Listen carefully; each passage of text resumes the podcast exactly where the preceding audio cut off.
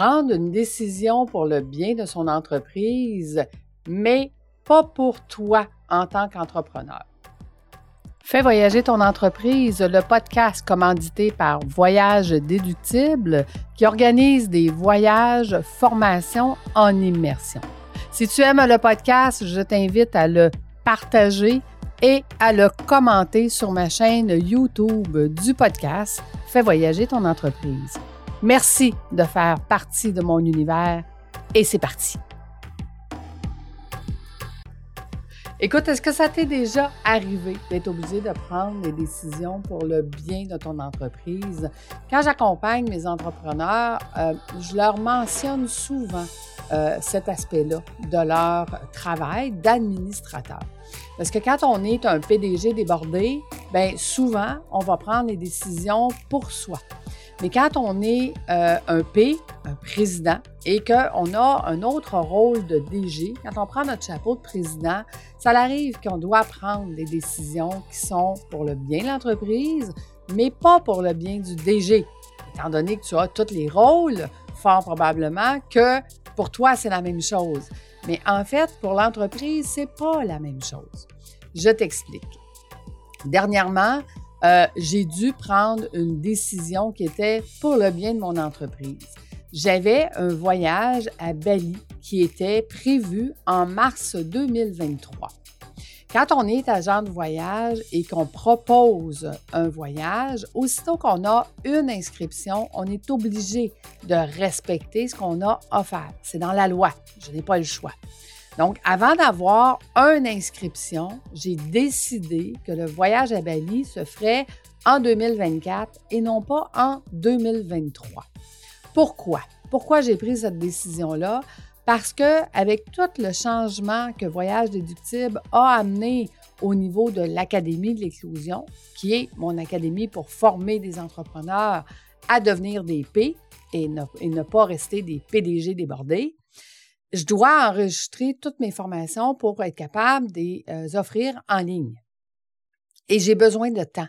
J'avais besoin de temps pour mettre ça en place pour qu'ensuite je puisse me consacrer à 80% 90% de mon temps à voyage déductible, qui est maintenant l'entreprise où est-ce que le momentum euh, fait que tout le monde veut avoir ce genre de service-là et qui amène de toute façon de la clientèle dans l'académie.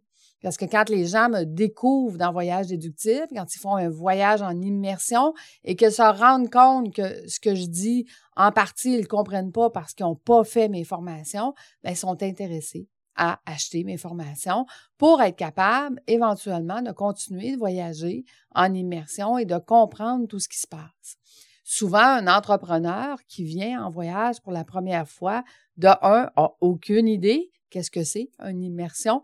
Donc, aucune idée qu'il va se faire des amis, des partenaires, des associés, des affiliés. Il n'y a aucune idée qu'il va faire grandir son, son entreprise beaucoup plus rapidement, mais il n'y a aucune idée aussi du manque de compétences qu'il a.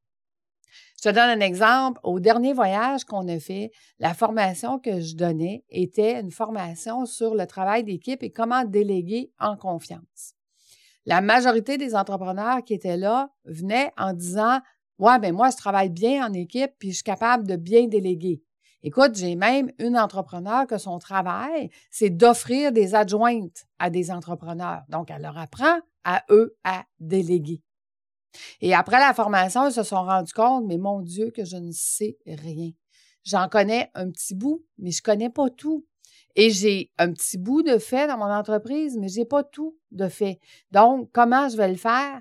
Et de là que je te parle souvent du club des 15 minutes. Et je leur répète, 15 minutes par jour, tous les jours, le reste de ta vie. Moi, ça fait 30 ans que je fais 15 minutes par jour pour améliorer mon entreprise. Et les gens qui me regardent aller, là, c'est ainsi, puis qui disent Ah, Lucie, tu es donc chanceuse. Tu es donc chanceuse de voyager à travers le monde en vacances. Bon, premièrement, ce n'est pas une question de chance. Premièrement, c'est une question de 15 minutes par jour, tous les jours pendant 30 ans. Parce que, comme mon ami Christophe nous l'a enseigné dans son podcast, le, euh, leadership holistique, il nous parlait dans, le podcast euh, Habitude atomique que 1% par jour d'amélioration va te donner 37 fois plus loin dans un an et 1500 fois plus loin dans deux ans, puis éventuellement, tu vas être 1000 et 1 million de fois plus loin après plusieurs années. Donc, moi, je suis rendue là. Vu que ça fait 30 ans que je m'améliore à 1% par jour, bien, je suis rendue à 1 million de fois plus loin que n'importe qui d'autre qui ne le fait pas à tous les jours. Un. Donc, aucunement question de chance. Ensuite, ils me disent, t'es chanceuse de voyager partout dans le monde en vacances. Bon, deuxième point, c'est que je ne suis pas en vacances. J'accompagne des entrepreneurs, des coachs à donner des formations aux entrepreneurs. Donc, je travaille. Oui, je te l'accorde. Je travaille dans un, dans un environnement paradisiaque à travers le monde. Je ne pourrais pas mieux demander. Mais ça vient de où, ça?